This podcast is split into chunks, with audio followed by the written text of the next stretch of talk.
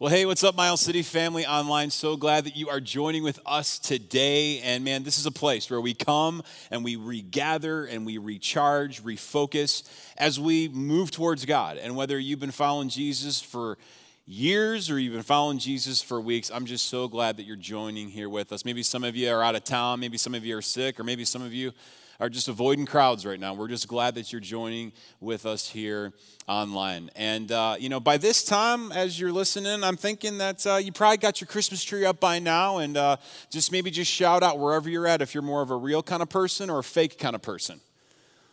And for those of you that just said that you're a fake kind of person, well, thanks for your transparency and your vulnerability, okay? Uh, dumb joke, but moving on. But you know what I'm trying to say. Well, speaking of trees, okay, if we can just talk about trees for a second. My mom and dad have this uh, Christmas tree farm. Uh, over at Three Cedars Farm, and they sell Christmas trees. And this year, this has been what I think we'll look back on as the Christmas tree debacle. Okay, there is a shortage of Christmas trees, if you didn't know, when it comes to a real tree.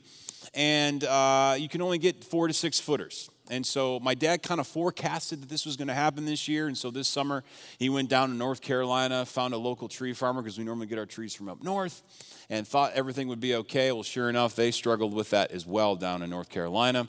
And so the, uh, the farmer there said, I can send you, you know, five to six footers, but then you got to jump to 13 footers. And my dad says, All right, just go ahead and bring them up. Now, listen, we've sold 12 to 13 footer trees before in the past, okay? It's not that big of a deal.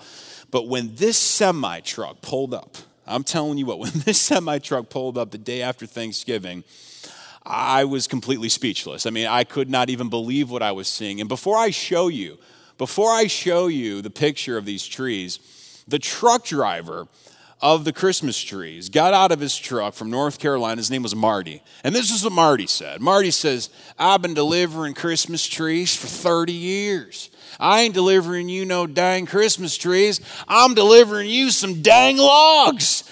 This is the, these, look at these things. This is the trees that were literally delivered, that people are literally going to take these trees and then put them into their houses, okay? I mean, it took, I mean, we, we tried with three of us to lift this thing. Not happening. Not going to happen. So much so, so I'm talking to my dad. I said, Dad, you got to send these suckers back. And so my dad's like, Well, they're already here. I've already paid for them. There's really nothing I can do. They're not going to take them back. And so here's here's what we had to do. You just go. You'll see. Here's my dad there trying with the tractor. The tractor was even struggling. I mean, I, I, mean, this was like, there's Joe there. I mean, one of these actually flew off on Joe, knocked him down. He's got a bruise on his chest to, to, to show for it. Just literally unbelievable. And I tell you all this because in the midst of all this, I felt so, I we were laughing, but then I felt so bad for my dad because of all the work that he did to get this. And then, and even in the midst of that, you would think my dad would have lost his patience and lost his self control, but he, he did handle himself with the driver and when he was talking to the local farmer there in North Carolina. But then we opened.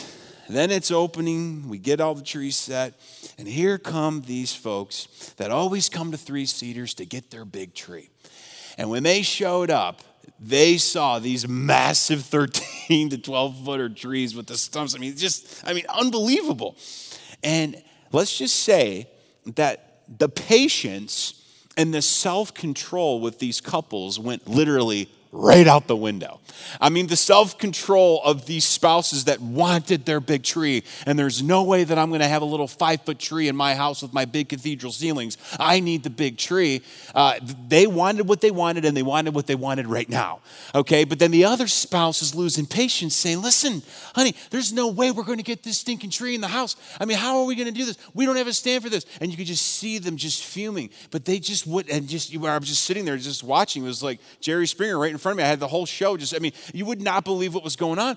And so, no joke, there I am with the tractor hoisting these massive trees on over $100,000 SUVs. And I'm saying, listen, I'm not responsible for whatever happens when I drop this thing on your car. And I just can imagine that when they got home, like they don't have a forklift at their house.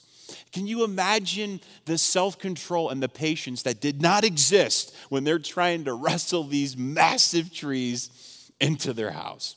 I tell you all that to say today, as we continue in our Redecorate series, we're going to be asking ourselves the question of how do we maintain patience and self control when it comes to our lives? Or better yet, how do we have the attitude of patience and self control? That's going to be our focus as we, as we continue in this Redecorate series, where we're talking about what does it look like in our lives that maybe we need to rearrange or redecorate when it comes to the virtues and the attitudes that come into our lives. And, and the idea of, of the importance of redecorating. But you might be wondering, well, what do you redecorate with? And I'm so glad you asked that question because for those of you that are listening, some of you know this and some of you don't know this. You have access to something so powerful. And my hope is that even today, you would grab hold of the access of what this is. But some of you listening, you know this, but God, the creator of the universe, He loves you so much and wants a real relationship with you.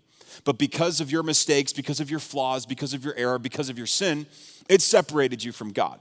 So God knew that. So that's why we have Christmas. That's why He sent Jesus here on this earth. And He lived a perfect life, but then the manger, after the manger, not too far away from that was the cross. And Jesus died on a cross. Then he rose again three days later. And he did that to cancel out the penalty of our sin so that we wouldn't be separated from him, that we could have a real relationship with him that would last forever.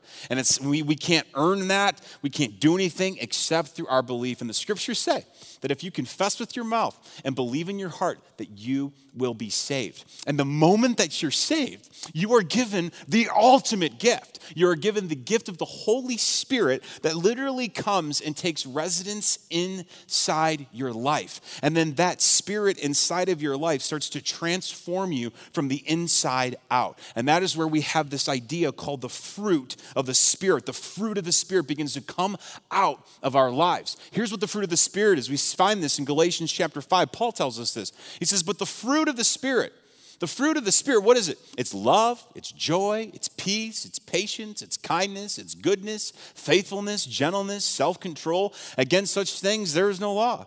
And those who belong to Christ Jesus have crucified the flesh with passions and desires. If we live by the Spirit, let us also keep in step with the Spirit. This is to keep in step. So all of us have a choice when we have the gift of the Holy Spirit inside of us. Every day we have a choice. We're either going to live by the works of the flesh or to tap in and to lean in to the power of the Holy Spirit and the fruit that that Spirit brings.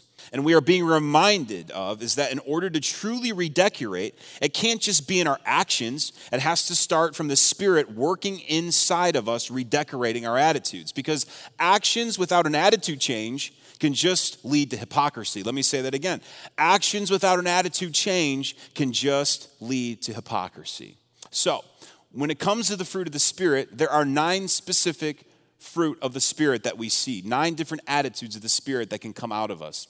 And so, what we've been doing is we've been looking at different characters in the Christmas story that demonstrated these specific attitudes, these specific fruits out of their lives. And so last week, Barry did a great job of talking to us about the fruit of the Spirit of goodness and he, he used Joseph as the example of how Joseph uh, demonstrated the fruit of the Spirit of goodness after he heard the crazy story of his wife being pregnant by an angel. But even in the midst of that, he maintained a spirit of goodness when it came to his relationship with Mary. And then we, we, he talked about the fruit of the Spirit of gentleness and how we saw Mary exercise this attitude in her life by after she got the news from the angel that she was going to have a baby, the Son of God. She she laid down her rights and what she wanted in her way and laid in and, lean, and was leaning into the will of the Father instead of her right, instead of her will of what she wanted. And so today, what we're going to dive into is we're going to dive into the two other fruit of the Spirit. We're going to dive into the fruit of patience and then the fruit of self control. The fruit of patience and the fruit of self control. And we're going to look at two characters that a lot of times are looked over or are forgotten. Uh, they're, they're characters that aren't highlighted often in the Christmas story. And it takes sometimes just skimming through the book of Luke, chapter 2, and then they'll pop out in front of our face. And so we're going to look at these two characters, look at patience, look at self control in our lives. But before we do, I just want to pray for you and pray for me, and then we'll dive into this. Father, thank you so much for who you are and for what you're doing. Help us to um, pay attention and to be alert for what you would have for us today when it comes to your word. May it pop off the pages. Help us not to miss it. I pray this in the power of your son's name, Jesus. Amen. So, if you have a copy of the scripture, I want you to just open it up to the book of Luke. The book of Luke is in the third is the third book in the New Testament. You got Matthew, Mark, Luke. We're going to be at Luke chapter 2. Luke chapter 2 starting in verse 22.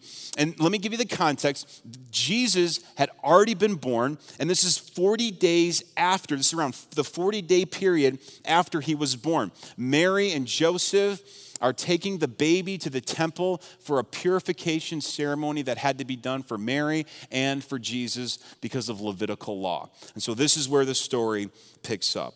And so I hope you're ready. Just repeat after me God's word, say that with me. God's word is alive and living and a light for my path. God's word is alive and living and a light into my path. And so here's where the story picks up Luke chapter 2, verses 22 through 24. It says, and when the time came for their purification, according to the law of Moses, like I already told you, they brought him up to Jerusalem to present him to the Lord. As it is written in the law of the Lord, every male who first opens the womb shall be called holy to the Lord, and to offer a sacrifice according to what is said in the law of the Lord a pair of turtle doves or two young pigeons. Two turtle doves and a partridge in a pear tree the most annoying Christmas song, in my opinion, ever to exist. But uh, where do we get two, these two turtle doves? So, uh, in the Levitical law, uh, you would have to, when you'd have a baby, you would make this sacrifice with a lamb and a dove. But if you weren't rich enough and you couldn't get a lamb, then they would uh, accept two turtle doves. And so that's where the two turtle doves come from. And so they're on their way. Mary, Joseph, and the baby Jesus are on their way to the temple. Meanwhile, here's where we're introduced to this new character uh, that we're going to introduce today. It says this Now there was a man in Jerusalem whose name was Simeon, and this man was righteous and devout. Waiting for consolation of Israel, waiting for the redemption of Israel, healing for Israel. And the Holy Spirit was upon him and it had been revealed to him by the Holy Spirit that he would not see death before he had seen the Lord's Christ. This is the first time that we hear about Simeon, and this is the last time that we're going to hear about Simeon. Luke doesn't give a ton of detail about, about who he is, but he does give some detail that he wants us all to know. And one of those specific details was the fruit of patience that was coming out of Simeon, a devout, righteous man who had patience. We are not sure exactly when, but at one point in his life, there, God told him that he was going to be able to see with his own eyes the coming Messiah, the promised one, the Savior of the world, Jesus. And he was waiting for that day to happen. And God promised him that that day would happen. And we're not sure exactly how long the gap was from this time until when, when God gave him that promise. My guess is is that it was probably a lot longer than Simeon wanted. Because in my life, and I don't know if you can relate, but a lot of times God's timing is not my timing. And I want it a lot faster than when God is actually going to provide the thing that we're talking about or what we're looking for. And so, uh, so then it says this. So then it says that he came in the spirit into the temple.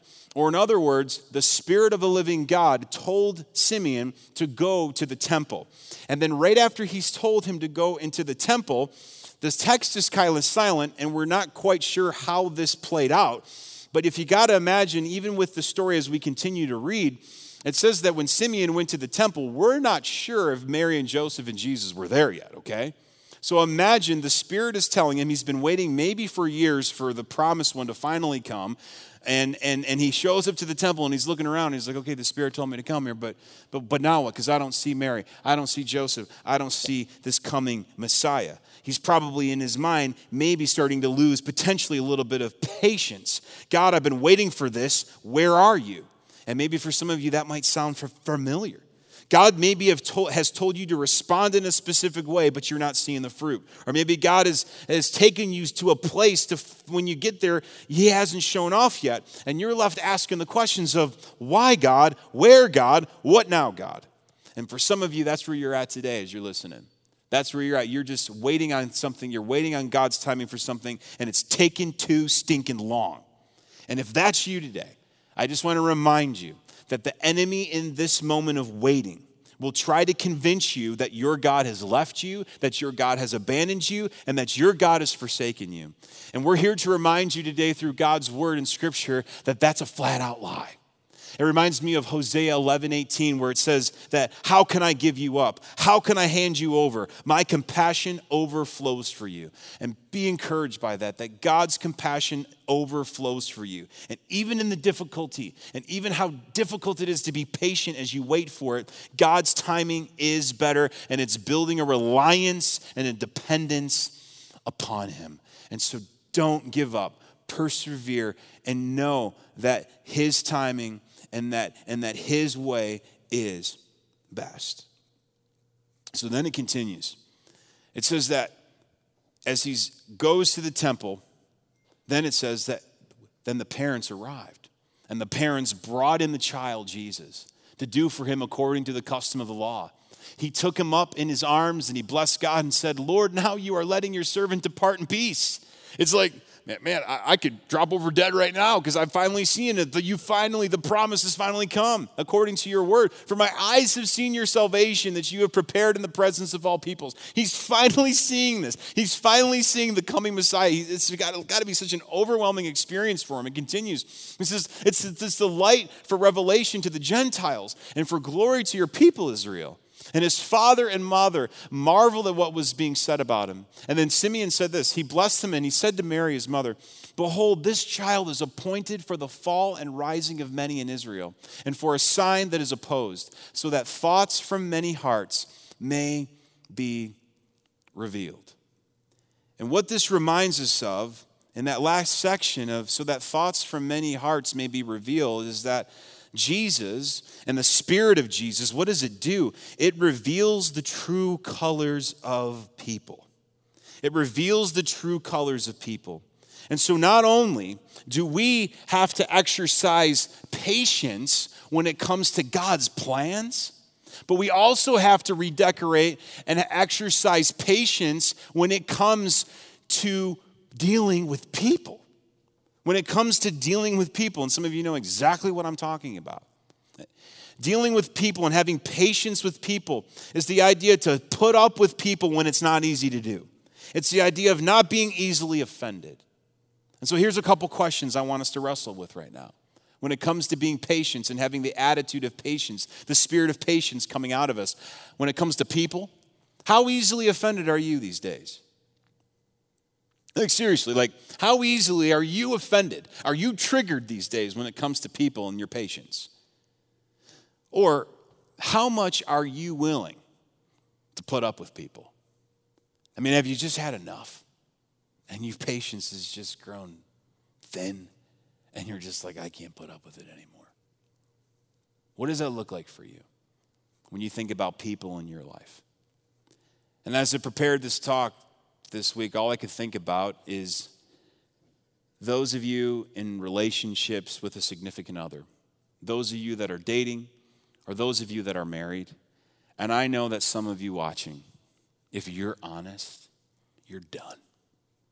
You've completely checked out and you're not putting up with it anymore. And if you're honest, your marriage is only hanging on because of the kids and if the kids weren't involved, you'd be long gone. I don't know what it is for you. But today, as you're listening, not by accident, you need to be reminded of God's truth. That when it comes to marriage, we are called, we've made a covenant between God and one another to put up with one another. Jen has to put up a lot with me, and I've got to put up a lot with her. That's just part of it and we're called not to give up. We are called to literally lay down our sword and fight, which I know seems counterintuitive, but that is what God has modeled for us. God has modeled that for us in our lives. And for all you men that are watching, listen, we need to be leaders in that. We need to be leaders in our patience, to have a 30,000 foot view and to literally ask ourselves, where do I need to check my heart when it comes to my patience? With my significant other, with my spouse? Where, where, where do I need to, to, to, to, to not be so easily offended or triggered? Or where do I need to kind of put up with something a little more to keep fighting? Where does that look like for me? And I know that there might be some situations where, look at, where you can only put up with so much. And in scriptures, there are biblical grounds for divorce. And you know where those lines have been crossed or if they haven't been crossed. And so sometimes that means that there has to be a separation. But if those biblical lines haven't been crossed, then hear God's word and truth today that He hates divorce and you are called, you've made a covenant to stay in there and fight, even when you don't want to. Even when you're just like, forget it, I can't handle this anymore. Even when you feel like this counseling session isn't working, keep going, keep fighting through it. It's worth it. And that is what God has called you to do, to put up with it.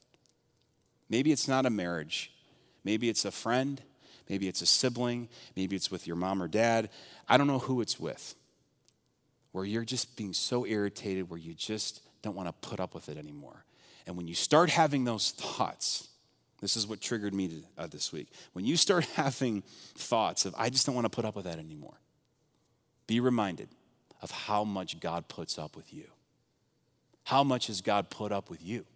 And how patience, how much patience He has had with you and with me before we're so quick to be like, ah, forget it. Forget it. How easily offended are you these days? How much are you willing to put up with people? The story continues. So, as they're in the temple and they're going through the purification system with Jesus, and Simeon does the prayer and the song over Mary and Joseph and Jesus, then it says there was a prophetess, Anna, the daughter of Phanuel of the tribe of Asher. She was advanced in years, having lived with her husband seven years from when she was a virgin, and then as a widow until she was 84. Now, we don't know if she was a widow for 84 years or if she's 84 years old or maybe she's 105 years old. We don't know. All that we know is that she's old. And that for a long period of time, she practiced self control as a widow that the fruit of self control was coming out of her to be a widow. And we know this because it takes a lot to get to become a prophetess. I mean, for her to have the discipline, and the prophetess is showing us that for those long years of being a widow, she strived to make God her singular focus. She strived and focused on self discipline to stay a widow and to become a prophet like she was, that Anna was.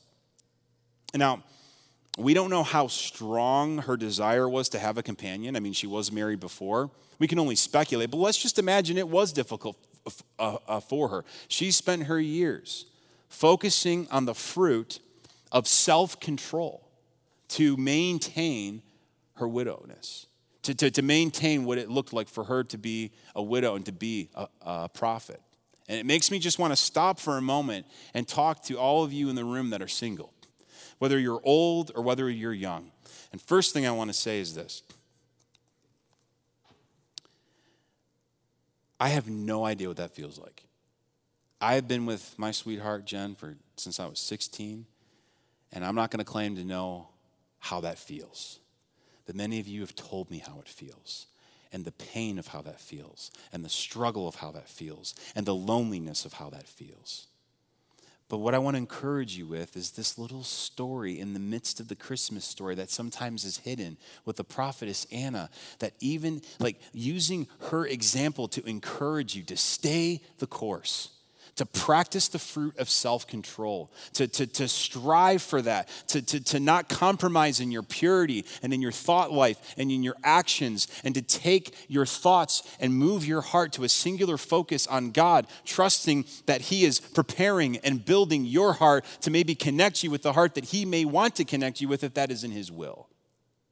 But I know for some of you right now, in the midst of your singleness, you've just had enough and you're tired and you're growing weary and you're thinking, you know what? Maybe even today, this week, you have considered compromising or settling with your standard of what you've been wanting. Don't compromise. Don't settle. It's worth having that self control and practicing that and trusting God for that outcome. So then it says Anna, after you know she's 84, then says that she did not depart from the temple worshiping with fasting and praying night and day. And coming up at the very hour, says that she began to give thanks to God and to speak of him to all who were waiting for the redemption of Jerusalem. She was so excited by the coming of the Messiah that she couldn't keep her mouth shut and she was telling everyone about it. Now it says that she did not depart from the temple. So what does that mean? Does that mean that, hey, you're supposed to come to Miles City Church, grab a cot, grab a sleeping bag, and never leave here? You know, most scholars believe that's not what, that, what, what this was saying. There's different Greek words for the word temple, okay? So there's the Greek word that talks about the temple sanctuary, like the room that you come in to worship God. This word right here was for the temple courts. It's so it's the vicinity of the temple. And so most scholars believe that Anna wasn't living in the temple. Uh, Levitical law wouldn't even allow that to happen. But she was in the vicinity, and whenever there was something going on, she was there and she was ready. But it also shows that she was worshiping and she was fasting by praying and fasting day and night reminding us that when it comes to practicing the fruit of self control in our lives, to let that come out of our lives, that one of the great arts that has been lost in our day is the art of fasting and what fasting can do to help build our self control in a specific area of our lives. Fasting is an act of worship that helps us practice that spirit of self control. Fasting is to abstain a physical desire for, uh, for a moment to obtain a spiritual desire. Or one of the ways I like to say it is this fasting is cutting something out, literally cutting something out for a season with a spirit led reason. It's, it's fasting is cutting something out for a season with a spirit led reason, not just a flippantly, yeah, I'm just going to do this just to do this. No, it's having the spirit inside of you lead you to say, you know what, I'm going to cut this out for a season to, to, to, to adjust and to, and to adjust my heart and my focus upon you. And like I was saying, a lot of times we've lost this art because I think in our context, in our day to day, we want to run away from legalistic type thinking. But just be reminded legalism is committing to something you feel forced to, discipline is committing to something you feel drawn to. Legalism is committing to something you feel forced to, discipline is committing to something you feel drawn to. And so, here's a question When was the last time you fasted? You fasted from food, that's a normal thing. You fasted from a specific item of food. You, you, you, fasted from a specific habit. Maybe it's gaming, your video games, or your TV, your hobbies. What is it for you that maybe uh, you could fast to help kind of create a self discipline that you know that, or a, or a self control that you know that you need to have in your life? Um, seven months ago, I was on our staff retreat and uh, we were having our closing moment and we were kind of burning things in the fire that we wanted to get rid of. And for me, uh, that was having a period of time where I got rid of my Instagram. Uh, my Instagram was just becoming a distraction for me with my mind and the comparison game. And, you know, you'd innocently go on there just to check something for a minute, and then 10 minutes went by, and you're like, what a waste of my time. And, and, and it was just becoming something that, that I just didn't feel like was healthy for me. And so I remember that first month, this was seven months ago, where I would grab my phone and I would, I, I would go to grab my phone and, and I would, out of habit, click that Instagram app. And then I replaced it with my Bible app. And that season of, okay, I'd go for that, but I'd say no. And then I'd feed on God's word instead of feeding on Instagram. And the space and the uh, what that did for me was so huge. And now here I am seven months later. I still don't have it. I only use it to post things for the church. And whenever I do, I say, Jen, download it. And she's with me. And then I post it. And then we move on and she takes it off my phone. And that's just been huge for me. Fasting is cutting something out for a season with a spirit led reason so that you can maintain and develop more of an attitude of self control where you might need to have more self control. And so, what does that look like for you? Where might the fruit of the spirit of self control be moving you to fasting? So, let's kind of wrap this up. Here's some questions I want to leave you with today. When it comes to your life, when it comes to redecorating, redecorating your life with the fruit of patience and the fruit of self control, where do you need to exercise the attitude of patience when it comes to God's plans or people in your life? What does that look like for you? Or, second, where in your life could you use a boost of self control? What, what would that be for you? Where is something in your life where you could use a boost of self control? And then lastly, what is God asking you to fast? Is there something already that God said, you know, I, I to help me boost this self control area in my life, I know I need to just say no to this for a season because the Spirit is leading me to do this. What does that look like for you as we redecorate the attitude of patience and self control in our lives. Now, closing thought. When we think about the whole idea of the fruit of the Spirit living inside of us, again, as we said earlier, maybe some of you, you have never received Jesus as your Savior. You've never received the gift of the fruit of the Spirit. You've never been able to tap into that power. It's it, you can't unless you receive the Spirit inside of you. And for so long, if you're honest, man, you have been running from God. I mean, you've been literally pushing him out. Maybe he's in your mind, but you've never confessed him with your mouth and received him into your heart. And you realize, man, God has been patient with me. God has been putting up with me for so long. And you recognize that today. And maybe God's humbling you right now to say, enough's enough. Enough. I'm not going to have you put up with me anymore of me running away from you. Today's the day that, that I want to I want to surrender and I want to receive the fruit of your spirit in my life so that I can begin to redecorate my life. And so if that's you and you've never done that, then man, do it now. Do it now. So just wherever you're at, just close your eyes, bow your head. I'm going to lead you through a prayer. You can make this your own. Just say, Father, I want to redecorate my life with you. Just say that. I want to redecorate my life with you. I have, you've been putting up with me for a long time. And then just say this Thank you for your patience with me. Just thank Him for that. Thank you for your patience with me. You've been so patient with me, waiting for me. But no more running. And so, right now, I believe. I believe in you, Jesus, that you are God. Tell him that. I believe that you are God. Then just confess, I'm a sinner. I know it. I've wronged. I have error. I have mistake. But because you died for me and because you rose again for me, my sin can be paid for. And I just want to thank you for that. And then right now, just say this right now, Jesus, I receive you into my life. If you prayed that, if you truly meant that as we continue to pray, the scriptures are so clear that you will no longer perish, but you will now have everlasting life. And the gift of the fruit of the Spirit is now living inside of you, and now you can learn to tap into it. Father, thank you for the fruit of the Spirit living inside of us. Forgive us. Forgive us when we just go off of our flesh instead of your spirit. Give us the courage, give us the, the, the wisdom and the discipline to be men and women that are exercising the attitude of patience and the attitude of self control in our lives, how we interact with you and how we interact with others. We love you and we pray this in the power of your Son's name, Jesus. Amen. So, hey, for those of you that meant that and received Jesus into your life, I really want to encourage you please don't walk alone. You might have questions. If you do, it makes sense. You should. You can just text the word Miles City, and we will get up with you and we will answer any questions you have and celebrate with you.